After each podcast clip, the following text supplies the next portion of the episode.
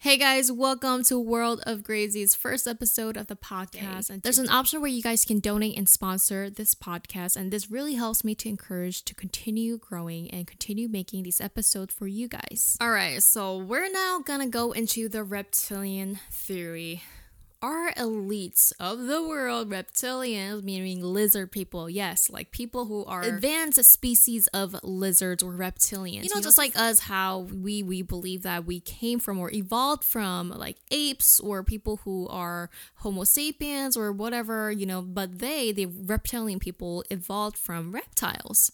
Now, this isn't as crazy as you may think. Even us human scientists don't even know everything about the universe. There might be black holes inside black holes that have multiple universes, that has multiple universes, that has black holes. So, like, literally, this universe where life is infinite. I mm-hmm. believe that there are intelligent species for every single animal and bug species that you see here on Earth as well. It is possible that there's bird beings. Is it possible that there's dog beings and cat beings, just like how we evolved? You know, if there's infinite universes and planets out there, if there's life here on Earth, there's life out there. Hello. I'm what? sure you guys know the phrase as above, so below, meaning any, everything that goes on up there happens here. Anything that happens here goes up there. So, that being said, let's take a look at what reptilian humanoids are. They appear in folklore, fiction, and conspiracy theories. Many cultures have legends of creatures which are part human and part reptile. One of the first historical depictions of a reptilian humanoid was the ancient Egyptian deity Sobek, who has what? the head of a crocodile. He has similar traits of the animal, such as being aggressive and animalistic. South Asia and Southeast Asian mythologies, the Nagong are semi divine creatures which are half human and half serpents.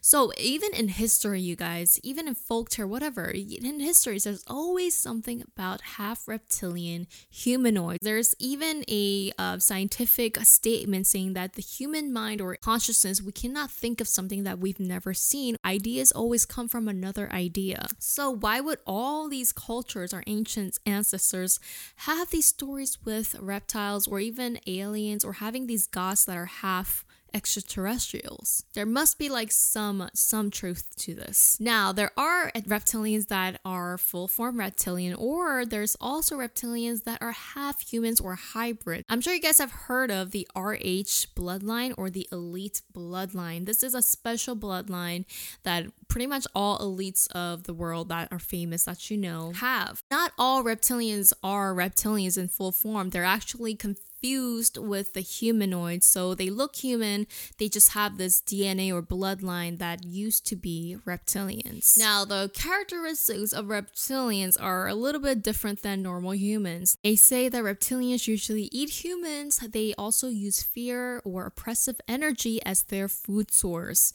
meaning they love fear, they love oppressive energy. That's that's how they get food. Just like we eat burgers and pizza, they eat oppressive energy. Now, this reminds me of that movie Monsters Inc you know, that is a crazy movie if you think about it now because they're using fear from children. They scare children, they get their screams, and that is their energy source for their whole monster planet. Doesn't that sound a little similar? Now, they say there are still reptilians, but they mostly live underground or they're shapeshifters and are elites or, you know, some people that are celebrities, um, maybe YouTubers, I don't know, TikTokers. They are shapeshifters. And, or some humans are are even mind controlled by them, so they are technically part of them, but they're not actually reptilians. I know it sounds crazy, but it's, it's possible.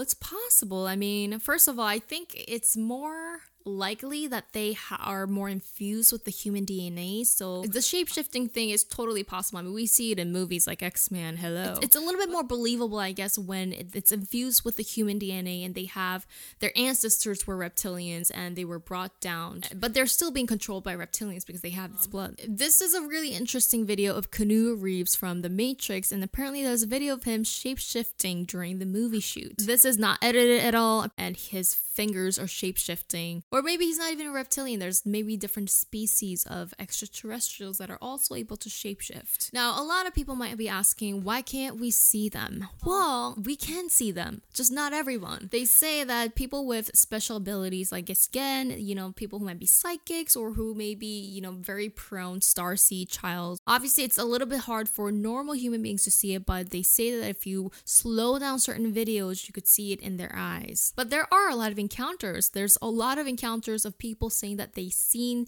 these people shapeshift or they've seen these eye movements, but they're taken as insane or crazy or they're imagining things. So people mostly dismiss them, which which is funny because we always want evidence, we always want witnesses, but we never believe in them. So now there is a YouTube channel, Unus Annus, I think that's how you say it. I love their YouTube channel, but they did one episode about the reptilians, and in their video, they say, according to the lizard people theory, bloodthirsty reptilian aliens first arrived on Earth in ancient times, so long time ago. Since then, these beings have been merging with humans through the manipulations of DNA as well as interbreeding with the human population. The goal of this process was to gain control of the world by obtaining positions of power and influence. So you might be thinking, how are they even ruling us? And does it even matter if they're ruling us because they're technically humans too? And this TikToker explains the universal law really well. Here so, like go. this guy is saying, we can't be controlled unless we say yes. And technically, we are saying yes by being willing to be controlled. How do they do this? In movies, in songs, on TVs, on cartoons, like The Simpsons. You know, The Simpsons theory where they, The Simpsons cartoon show predicted so many things about what's going on right now. Us taking it as a joke is still a consent. We've been exposed to this, but we think it's a joke or we think it's a movie when it might not be. I also want to mention that it is odd that our ancient ancestors um, drew and carved aliens, and yet people we still deny them, thinking that it was just art. There's also interesting article from 1934. I know it is a long time ago, almost what 90 years um, now. Los Angeles Times, they published an article called "Lizard People's Catacomb City Haunted," where there was this guy who apparently found this underground tunnel with rooms that had lots of gold and history written on these gold pads that were created by the lizard people 5,000 years ago.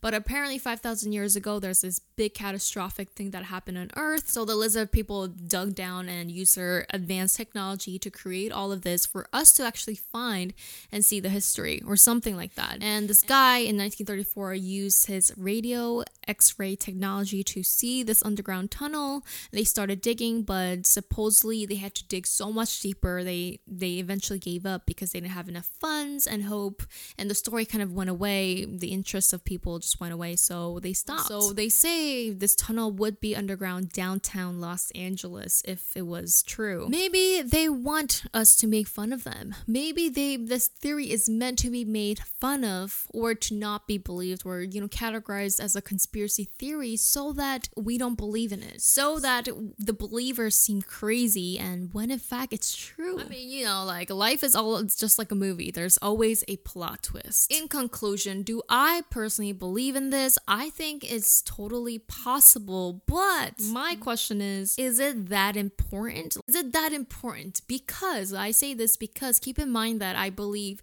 humans, us, are just as capable of doing negative things. And we cannot be pointing fingers and blaming other people for doing bad things because we ourselves are doing that to our fellow animals. Like think about it, we murder people. We literally manipulate people to for money or whatever it might be. We have literally farms with captivated animals like beef, pork, chicken, dogs. I mean, haven't you killed bugs before in your life? If there's a cockroach, like if there's a spider in our house or cockroach in our house, we literally kill them, stomp them, or we have like strong chemicals to kill them. Do you know how we actually get our dairy, you guys. Like the the milking system, the farm system is so horrible. We like, do the same thing to our fellow animals on this earth, and we're destroying Earth ourselves. So for us to blame other extraterrestrials for hating on us and trying to control us us. I mean, are, technically we're kind of being hypocrites. So I think the most important thing about this message is that, you know, we need to learn how to better ourselves, to protect ourselves. We need to not always blame on others for our own actions. I, I believe we need to hire ourselves in consciousness, in love, in in just our knowledge in general and be open-minded and, and stop these negative things ourselves, us as humans,